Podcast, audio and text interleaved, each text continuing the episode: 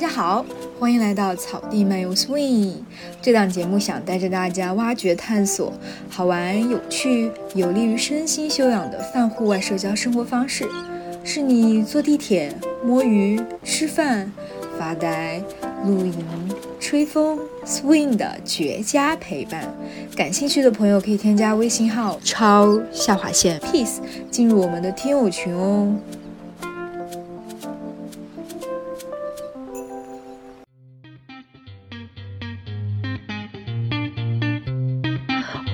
这就是开放之后的感觉吗？就很爽。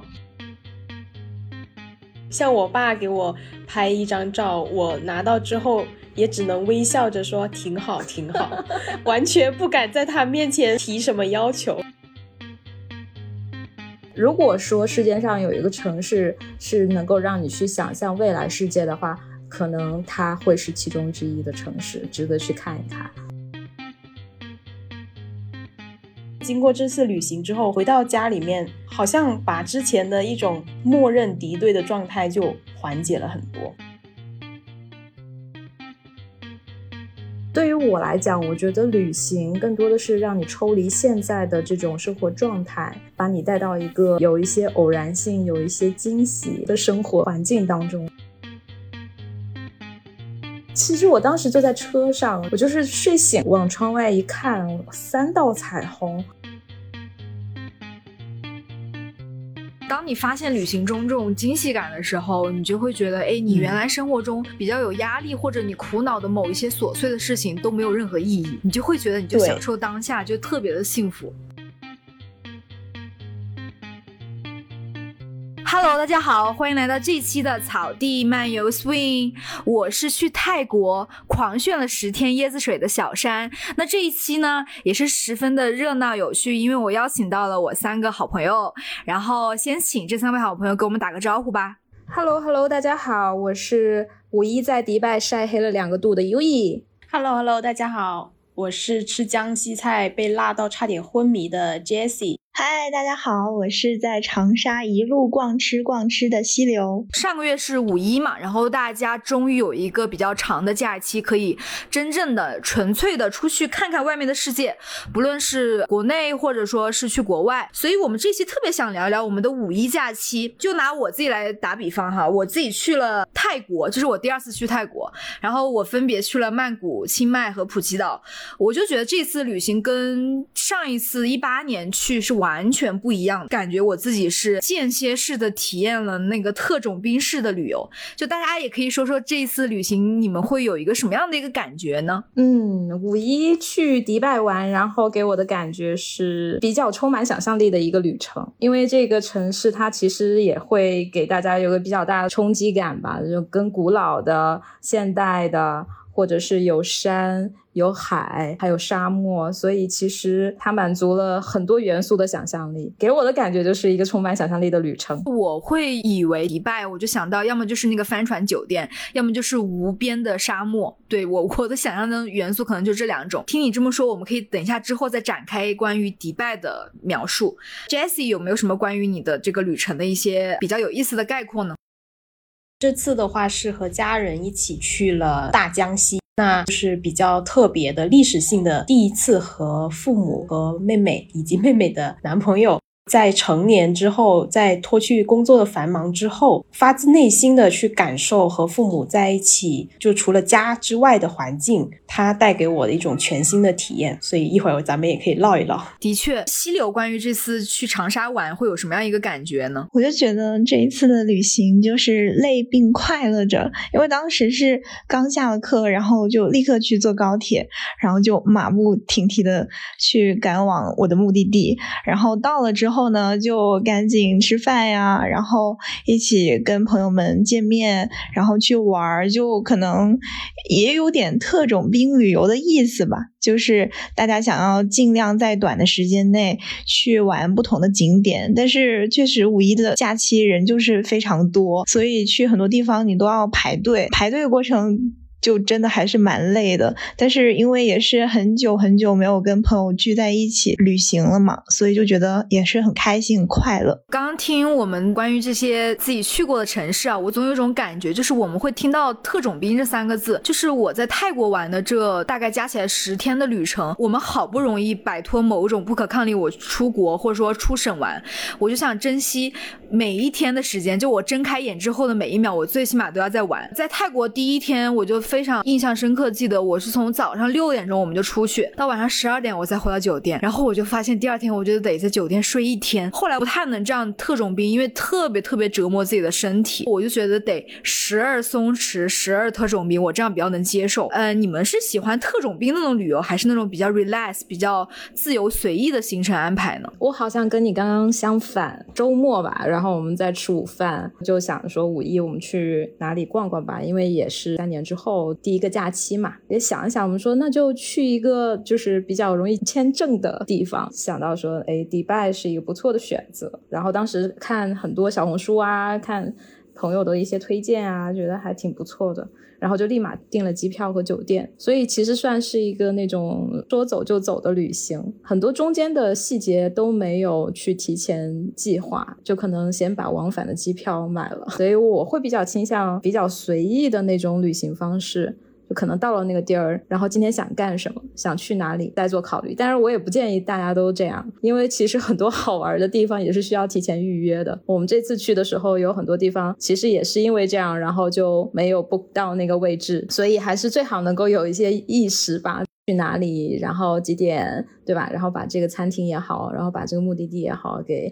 预定下来，还是得要有点计划。我们是太随意了，导致后面我们其实就是很多时候就在这个城市里面闲逛。嗯，就是要有一种松弛有度的那种感觉吧。我觉得对于就是可能刚开放之后，然后选择出国旅游的这帮人来讲，我自己会有个比较这样的考虑，就是在于过去这三年我没有办法出国，然后我做攻略不太相信哪个地方能找到一些靠谱。的攻略，以前我的出行方式就是是要做好攻略，然后我再出国玩。但我现在发现，我好像找不到这样比较靠谱的信息，我就干脆可能到那个城市前一天才开始看一下当地的那种什么大众点评、当地的那种推荐的软件，然后我再做攻略，可能我会比较安心一点。或者是说，如果那个城市有我以前认识的朋友，我也会选择先在那个网上面问好他们各种信息，然后我再去做那个攻略。就是大家收集信息过来之后，其实是非常繁复复杂的，所以我也是很认可小山说的，去咨询一些当地的朋友。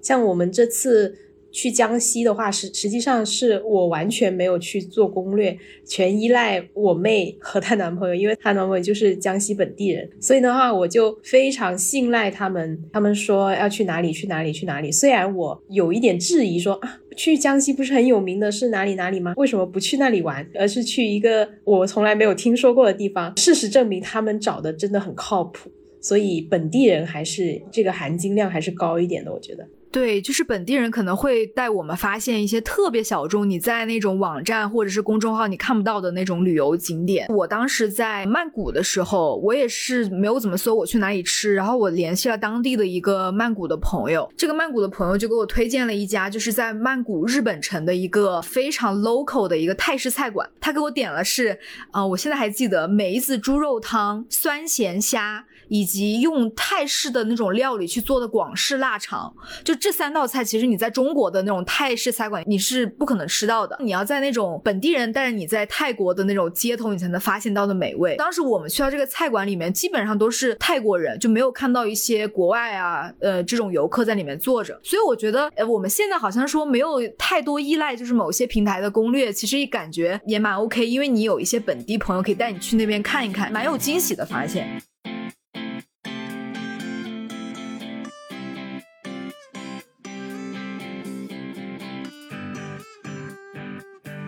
比如说，你们去到自己去旅行的城市，跟你去之前、去之后会有很大的一个落差，还是说，哎，会让你有惊喜的地方，还是觉得，哎，其实跟我想象中其实差不多。我在去之前是，比如说我简单的去看过小红书，它大概长什么样子，其实呢就没有太大的落差，反而是一段旅行带给我收获有反差感的和相处的人，就是之间发生的一些。故事产生的一种情感体验，更让我觉得这趟旅行的这种反差感很大。对于说当地的这种印象的话呢，可能因为在国内吧，所以它反差不是很大。我也想听一下你们去国外的话，这种落差感大吗？啊。因为当时我是七天的一个旅程，真的出发之前，我攻略啊或者是功课啊，我都没怎么做，就是直接买了票。到了那个地儿之后呢，才发现有很多地方值得去看，才开始慢慢了解这个城市，才开始慢慢的计划后面几天的一个行程。那当时也是找了一个当地的朋友，他是在迪拜这边有自己的公司，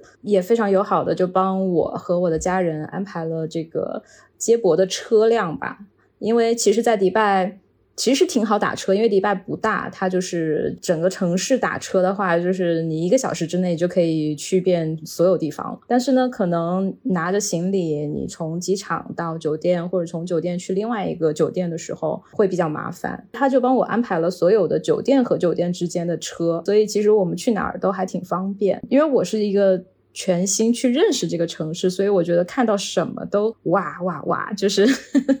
很惊讶。城市所有给我带来的一些视觉的冲击或者文化的一些冲击，我觉得都比我想象中要惊艳很多。那所以其实旅行给我的感受还是大部分都是超出预期的。当然了，就是因为小红书的种草，他说这个法拉利公园是挺好玩的，然后我们有一天就订了这边的票，然后也是提前。在网上订，然后去到这边。那我这次去，因为正好过了他们的那个就是户外开放期，所以它有一个非常经典的呃极速过山车，然后就没有体验到。所以我们就在这个公园里面就浅浅的看了一下，然后就出来了。对，这是唯一觉得比较遗憾的地方。嗯。其实就是跟我想象的还是差不多，因为我觉得就是像长沙啊、成都啊、重庆这些城市，他们那边的人都是比较放松的。然后你过去就是能感受到特别重的烟火气，因为我觉得在广州平时大概晚上十点多、十一点多的时候，路上的人就会变得比较少了，然后大家一般都是回去养生啊、睡觉休。休息，或者是要么就回家待着了。但是在长沙的晚上，能看到特别特别多人，就不仅是外地的游客，他们本地人也非常多，都还聚在一起，就是吃烧烤啊、聊天啊。很久没有再看到那么多人，就是还能同时出现在一起，就觉得哇，这就是开放之后的感觉吗？就很爽。我感觉就是这次旅行，不管是在国内还是国外，大家最惊喜的还是说你重新以一种非常放松的状态，跟不同的人就是聚在一起，就不论是你的伴侣，还是你的朋友，还是你的可能是你的家人。因为我当时我们去泰国是一个十个人的团，就是相当于我跟我的好朋友以及好朋友带着好朋友，就凑成了十个人的团。然后我们当时是在第二个城市是汇合了，就是泰国的清迈。当时我们走在街上，就十个人一起出去吃饭，十个人一起出去。景点特别的像大学时期的某一次旅行，某一次春游吧，会有这种感觉，感觉自己特别珍惜这种就是能很好的在户外跟人连接的这种感觉。我大概能理解小山这个感受，因为我也记得我在上大学的时候有一次也是去云南玩，好像也是假期，不是五一就十一的时间。然后当时我们是六个人坐火车，正好一个包厢，哇，那真的就是从。白天，然后聊完，然后一直到晚上，然后熬夜玩，就好像几乎没有休息。到达目的地之后，我觉得我们大家也不是觉得很困，就继续暴走。我觉得这个还是挺流连忘返。嗯。对，因为是感觉特别纯粹，特别无忧无虑，所以就是这次我们在玩的时候，我们也就是也说好说，以后不管多大岁数，就是要每一年定一个时间，大家排除万难的一起出来玩。就比如说像这种小长假，而且我们这次旅行还是有点特别，因为就是都是女生那种没有带男朋友的旅行，所以大家玩特别的特别的开心吧。就是我们有一个好朋友带了他的妹妹过来，他的妹妹是学编导的，所以他带了一个特别专业。业的单反，可能得有四五斤重的单反，然后她就是全程帮我们拍照，非常 nice 那个小妹妹。所以我觉得她的这个单反的加持，给我们就是旅行加了很多美好的体验。这个是很高质量的旅行搭子。没错没错，就是旅行一定要带一个会拍照的，这个会大大提升这个旅行体验。是 的，是的，就是给你的这个旅行加上了非常多美好的滤镜。那相比之下，我想要吐槽一下，就是和我的家人一块出去旅行呢，每次都没有办法拍到很漂亮的照。那我觉得你们旅行次数增多，可能他那个技术也会变高吧。然而并没有，我觉得这个这个其实是要看天赋了。姐妹淘一块出去玩的话，那是真的非常好玩。就是大家除了聊聊心里话呀、小秘密呀，在拍照的时候其实也没有任何的负担。对，而且女生之间更懂女生想要的那个什么姿势啊、风格、角度啊，或者是什么的，对吧？滤镜啊、P 图啊，对呀，这个节奏感就非常好。但是如果说你和家人一块出去的话，他就会偶尔你可能要去满足就是大的行程。只能是睡前慢慢的 P 一下，这样。对对对，就是你可能要把自我需求要放的很低很低，真的要很低。像我爸给我拍一张照，我拿到之后也只能微笑着说挺好挺好，完全不敢在他面前提什么要求。对我爸爸给我拍照，他是摆好了吗？嗯，我说摆好了。然后他说好嘞，然后就要等很久，我的笑容已经僵硬了。然后我说拍好了吗？还没有，等一下。就是他拍好的时候，每一张照片基本上都是假笑。然后后面实在坚持不住，我跟我爸说：“你的快门能不能摁快一点？” 你下次可以叫你爸给你拍视频，你说你直接截图就好了。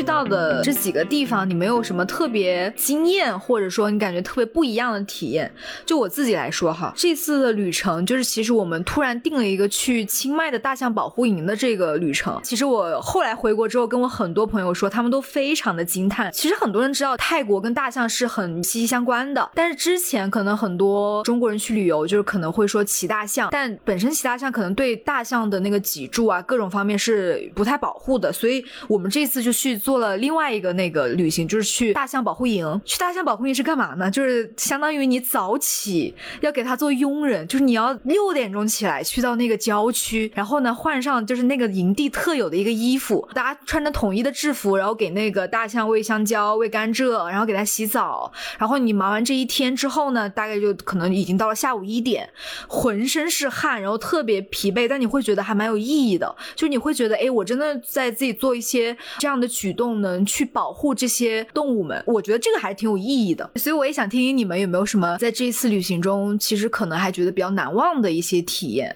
因为迪拜本来就是一个大家的认知，可能是觉得说，哎，它是一个土豪城市，对吧？就是很富有的城市。但是我去到那边，给我的感官就是，它不仅很超现实，因为不管是建筑也好，还是所有的这种酒店里面的装饰，还有服务。等等，给你传递的一种就是让你觉得好像你活在不是一个很真实的世界里面的那种感受。因为七天的旅程去的地方也挺多，最让我感觉比较深刻的可能也有几个地方吧。就第一个是在那个迪拜莫里面有一个世界最大的水族馆，那这个水族馆就是因为世界最大嘛，大家也知道，就是可能它是真的很壮观，就是它整个玻璃啊。还有这个高度好像有八米多高吧，整个楼层都是这个水族馆，里面也是超过了三万多只这个海洋的生物，里面你可以去坐一个船去了解这个海洋生物，在这个过程给你的感觉是比较震撼的，是这个旅程给我带来的是说对于海洋生物的一个理解。第二个其实比较有印象的是在沙漠里面骑骆驼。就是在迪拜这边的沙漠不太一样的地方是，它中间其实还会有一个绿色星球的一个基地，因为真的非常梦幻，就是它在一个沙漠中间，就是映造了一一个绿洲出来的感觉，在里面可以看到很多亚热带的一些生物啊、鸟啊，或者是植物啊等等之类的，觉得特别不可思议。就是沙漠中间有个绿洲，就是让你觉得特别脱离现实的感觉。这么说是不是到处都有科技感的感觉？对，但是它其实又很传统、很古老，因为在那边的宗教信仰其实也是伊斯兰教嘛，它其实也是那种比较保守的民风，给你感觉很不可思议。一方面非常开放、非常现代，一方面又非常传统、非常古老。如果说世界上有一个城市是能够让你去想象未来世界的话，可能它会是其中之一的城市，值得去看一看。我印象中，真的它就是属于那种暴发户的那种城市，然后有一些可能比较传统的宗教色彩。对，哦，没有想过是这么有科技感的地方。对，而且就是在自然景观上，你也会很有冲突感，一边是海，一边是沙漠。所以我三天之内从海边来到了一个沙漠，然后再从沙漠再回到了海边。然后迪拜其实它的建筑也非常的奇特，有设计感吧，你可以这么说。有一栋建筑它是三百六十度旋转的，就是你可以在里面整个建筑旋转。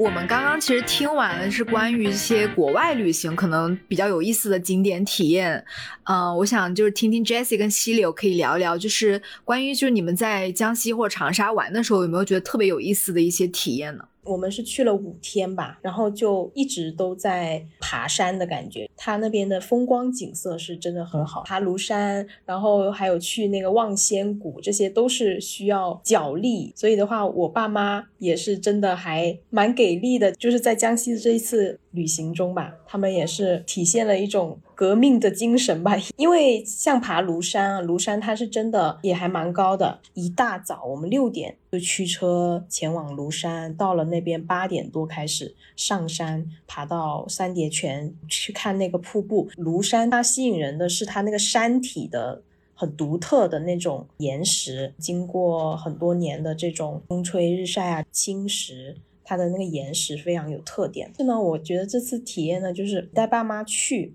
你就会有一种感觉，就是虽然人山人海，我也很不爽，但是呢，爸妈在你旁边一直唠唠叨叨、唠唠叨叨说：“哎呀，怎么这么多人？哎呀，早知道不来了，什么之类的。”这种心理的体验就会反过来说：“我要安慰他们，我要让他们心情不要那么糟糕。”这种体验和我们以前就很不一样，因为真的，你这个角色一反转的话，你会发现你有一种使命感，你要保证爸妈的。体验是尽量美好的，然后经过这次旅行之后，回到家里面，好像把之前的一种默认敌对的状态就缓解了很多。呃，这种我觉得还蛮神奇的。Jessie 说的这种带父母出去玩的这种改变沟通方式，我也挺有共鸣的。像我之前，比如说我带我爸妈他们去黄山，或者去武汉，或者说去越南玩，的确就是你会觉得在一些比较偏大自然，反正就是家之外的地方，你带着你父母去玩，你会觉得他们像那个孩子，然后你像那个非常操心的父母或者说家长。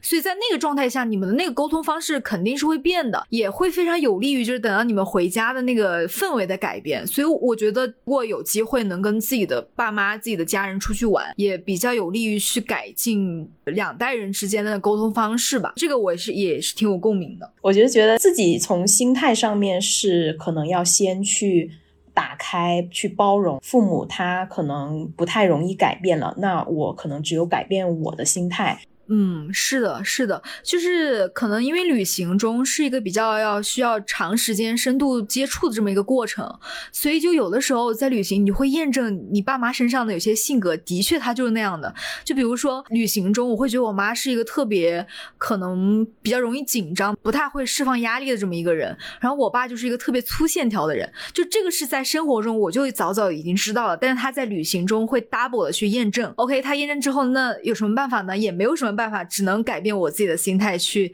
更加完善这个计划。而且有的时候，父母可能到了现在这个就是快退休的年龄，他们会觉得，呃，想出去享福，所以他会对就带他们出去玩的小孩可能会有各种要求。但其实我觉得这场旅行下来，你会觉得还蛮多，我觉得是比较幸福的回忆，因为这毕竟是在呃户外，在大自然，是在家之外的场景发生的比较难忘的这种旅行嘛。我还想听听溪流，就是比如说你在长沙，你是跟你的男朋友一起。去，有没有一些比较有趣的经历或者是见闻呢？长沙的餐厅有个 bug，就是说虽然我们一路都在逛吃逛吃，但是等吃的过程中就是非常的漫长。因为平时我们的餐厅就如果人比较多，你去排号的话，你是可以手机排号，然后你看那个号快要到的时候，你才会去到那个地方。因为长沙也比较热嘛，后面我们才发现，就是他的餐厅是你必须人去了，然后他给你纸质的票。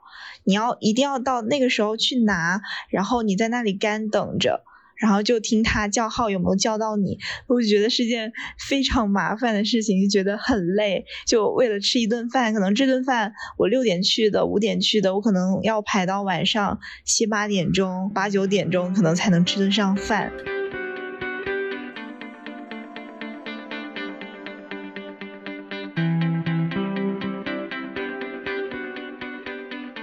你们会觉得，就是比如说这次旅行跟三年前的旅行会有一个什么样的不同吗？比如说心态，比如说你自己看到的各种观察的一个现象。我自己会有一个比较明显的感觉，就是我特别特别珍惜我这次旅行的时间。以前吧，我会觉得，哎，我们去哪个地方玩，哪怕出国的，我都觉得还挺。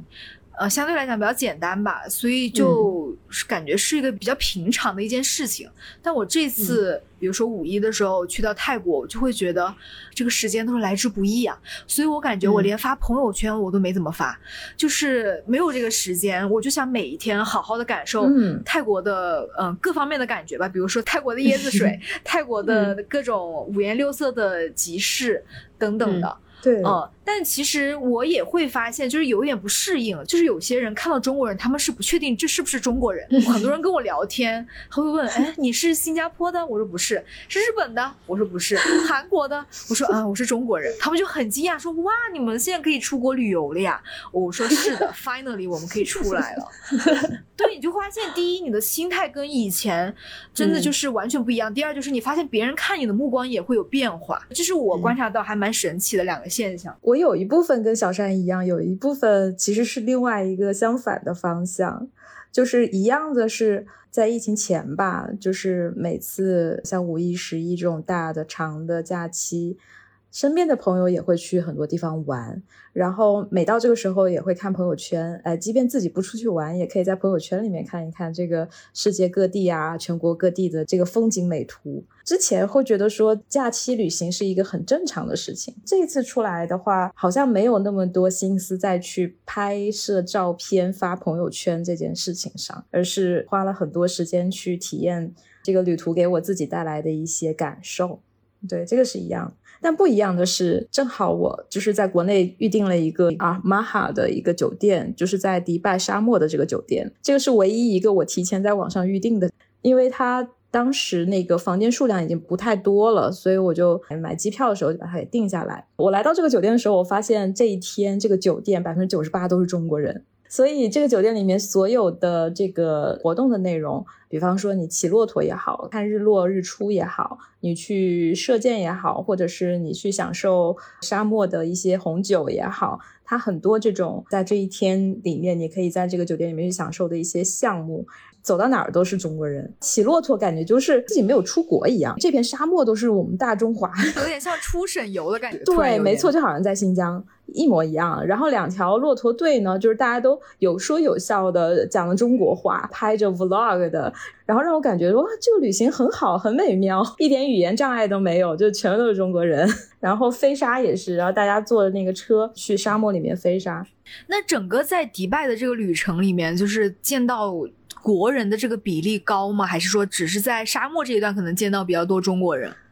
嗯，其他地方比例不高，就是在这个酒店特别高。就这一天，我估计可能也是因为五一的假期吧。因为在国内不是露营的兴起，然后大家也很喜欢去一些户外啊，体验一些比较原始的这种感受的。那所以这个酒店正好。它的那个整体的风格就是这样，就是在沙漠当中，有个帐篷，有个巨大的帐篷，这个房间上面都是一个帐篷的形式，有一个独立的泳池，所以你可以很近距离的看到说一些野生动物，然后你在你的房间里面也可以看到水和沙漠之间的一些融合的感觉。国外他们的旅游体验就会在这一块去打造的非常让人融入到自然的这种场景当中。当时我也很惊叹，我说他们这个酒店建造的成本还有运营的成本应该会很贵，就在这么一片沙漠里面，然后它里面的服务内容和居住体验。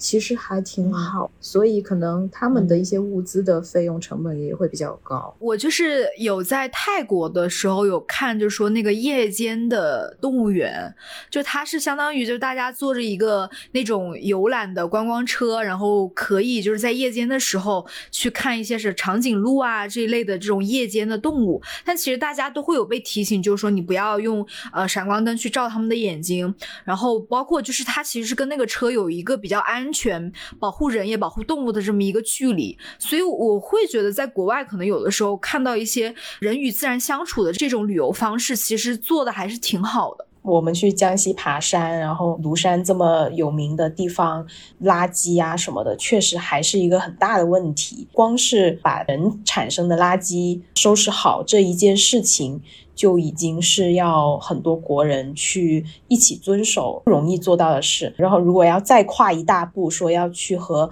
动物去和谐相处的话。估计还是要挺长的一段时间的一个公众教育吧。你说到这个，就是人与自然和谐相处，在国内的这么一个意识形态，我想到之前可能二一年的时候我去贵州的那个梵净山，就是当时大家去之前看一些新闻说，在梵净山可能你会看到一些猴子，那个猴子可能会呃 maybe 袭击人、偷人的东西什么之类的。我会觉得好像有一些社交媒体上的一些信息，有意识无意识在塑造一种就是人跟动物的或人跟自然的对立这种东西。如果多了的话，你就很难真的以一个 peaceful 的心态去跟他自然和谐相处，也没有办法说国内是错误的或者什么，因为它毕竟还是跟这个社会从小到大的教育息息相关嘛。教育的路线可能会确实不太一样吧，不需要说灰心或者消极，因为我们新生代的这种观念，我觉得是会慢慢的去影响到。更多的人，嗯，因为其实像我这次的旅行，在这个酒店里面也会有家庭，会发现家长就是像我们这一代人开始，基本上就会有很大的转变了，就是大家对于生物的多样性的一些保护、和谐相处的一些观念，逐渐都会建立起来。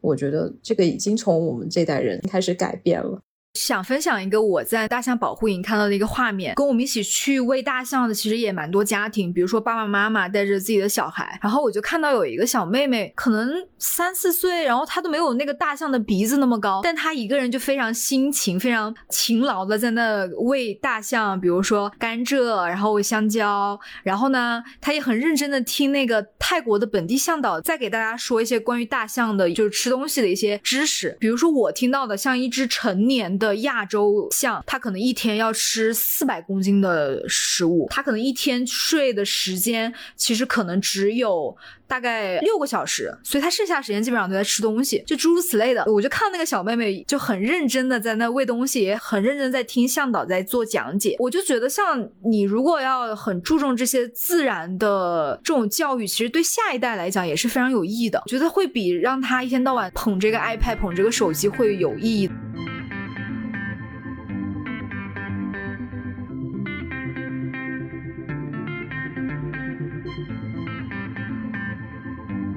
刚刚聊了这么多比较可能有共鸣或者有感慨的地方，我还想聊一个另外的话题，比如说我们平时可能也会看蛮多，比如说电影啊、电视剧，你们会对有一些电影就产生非常大的冲动，就特别想去这个电影的取景地吗？我分享一个我很想要去它取景地的一个电影，就是我不知道你们有没有看过一部英国电影叫《诺丁山》。Notting Hill，那个男主角应该是演过那个《真爱至上》里面的那个英国首相，反正就是很迷人的一个男主角。当时记得他应该是在一个英国很文艺的一个街上面，然后那个街上面有集市，那个集市可能每天都卖很多鲜花。我就记得那个男主角就经常踩着单车从这种充满鲜花的就这种路上面经过，然后我觉得特别的浪漫。我当时看这部电影，我觉得有生之年应该要去一次英国的 Notting Hill 去看一下。我有一些朋友去英国留学，就有的人是专门会去打卡那个诺丁山，也会去这个电影取景的这个集市以及取景的那个书店，都还挺有意思的。如果我去英国，它一定是我的 to go list 里面的一个景点。说到这个的话，就是我还蛮多电影启发我想出去玩的。我突然想起，就是我追了很久的一部英剧，就是叫《神秘博士》，我不知道你们有没有看过，可能有五十多年了吧，这个英剧，然后现在出到可能十几季了，然后每一季其实都是会讲一个神秘博士带着他的伙伴去穿越的故事，他的这个想象力还是挺大的，然后介绍了很多世界观、宇宙观。这个博士他有一个自己的穿梭机，叫做 TARDIS，这个穿梭机的话就是长成是一个电话亭。的样子，它会穿梭到不同的时间段，包括宇宙的不同个节点，比较有脑洞的一个英剧。我去英国的时候，有专门去他们这个地方去找这个电话亭。当然还有电影，像哆啦 A 梦也是我很喜欢的。我觉得旅行更多的是让你抽离现在的这种生活状态，把你带到一个有一些偶然性、有一些惊喜的生活环境当中。给我最大的充值或者是能量，更多的是。这些和平时不一样的人或事，所以可能并不是说某一个很伟大的建筑，或者是某一个很漂亮的景色，不只是这些，而是可能你会发现，在你印象中有一些偶然性的或者是惊喜的东西出现吧。的确，在旅途当中，当你遇到的时候，你就觉得不可思议，你觉得 amazing。我记得好像是在新疆有一次。我真的有看到三道彩虹。哇，对，那你有没有许三个愿望？其实我当时就在车上，我就是睡醒往窗外一看，三道彩虹，我觉得非常神奇。我就想到我之前一八年去摩洛哥的时候，然后有一站我们是去了撒哈拉沙漠，然后那天晚上就睡在沙漠里面，然后我们四个女生就是一起躺在沙漠里面，突然看到满天都是星星了，就是很惊艳。那天本来是已经很累了，然后你看到星星，你所有的疲惫一下就不见了，以至于我们一起去最文静的一个女生，就是真的，一边大叫一边说啊，下次我度蜜月一定要带我男朋友过来这边。满天的星星真的很好看，很惊艳。我感觉这是我在城市也没有办法能经常见到的景致。这应该就是旅行带给大家。的这种迷人之处吧，旅行就是大家都在追逐的那一刻的那种惊喜感。当你发现旅行中这种惊喜感的时候，你就会觉得，哎，你原来生活中比较有压力或者你苦恼的某一些琐碎的事情都没有任何意义，你就会觉得你就享受当下，就特别的幸福。我们去旅行之后的那种充满电的感觉，其实带到我们工作生活当中的话，它是有一种缓冲的作用嘛。当我把这个电量耗尽了，我又去旅行。再充满一次电，这样子的话，其实是比较能够调节好人的压力啊。的确是的，旅行在我们现在这样已经慢慢回到正轨的这个呃时间段里，我觉得它就是我们的一个生活方式。不论你是去你家周边，或者说你在国内，比如说大西北，或者你去国外，我觉得这样都是可以成为能让你充电、refresh 一下你自己的那种生活方式。如果说特种兵真的是为了打卡而去打卡的话，我其实不太提倡。这种特种兵的这种方式，特种兵指的是你的计划是满满当当的，但是你的目的不是为了打完卡就走，就是到了那个地方之后慢下来，慢慢的去体会和你之前在城市中的生活有什么不一样的地方。我眼睛看到的和我相机拍出来的是完全不可放在一起去衡量的。我们眼睛是抓取到的东西是。真的，玩相机无法比拟的嘛？你眼睛看进去的，然后再慢慢的渗透到你心里，产生一种情绪，一种体验。我那个过程，我觉得十分美妙。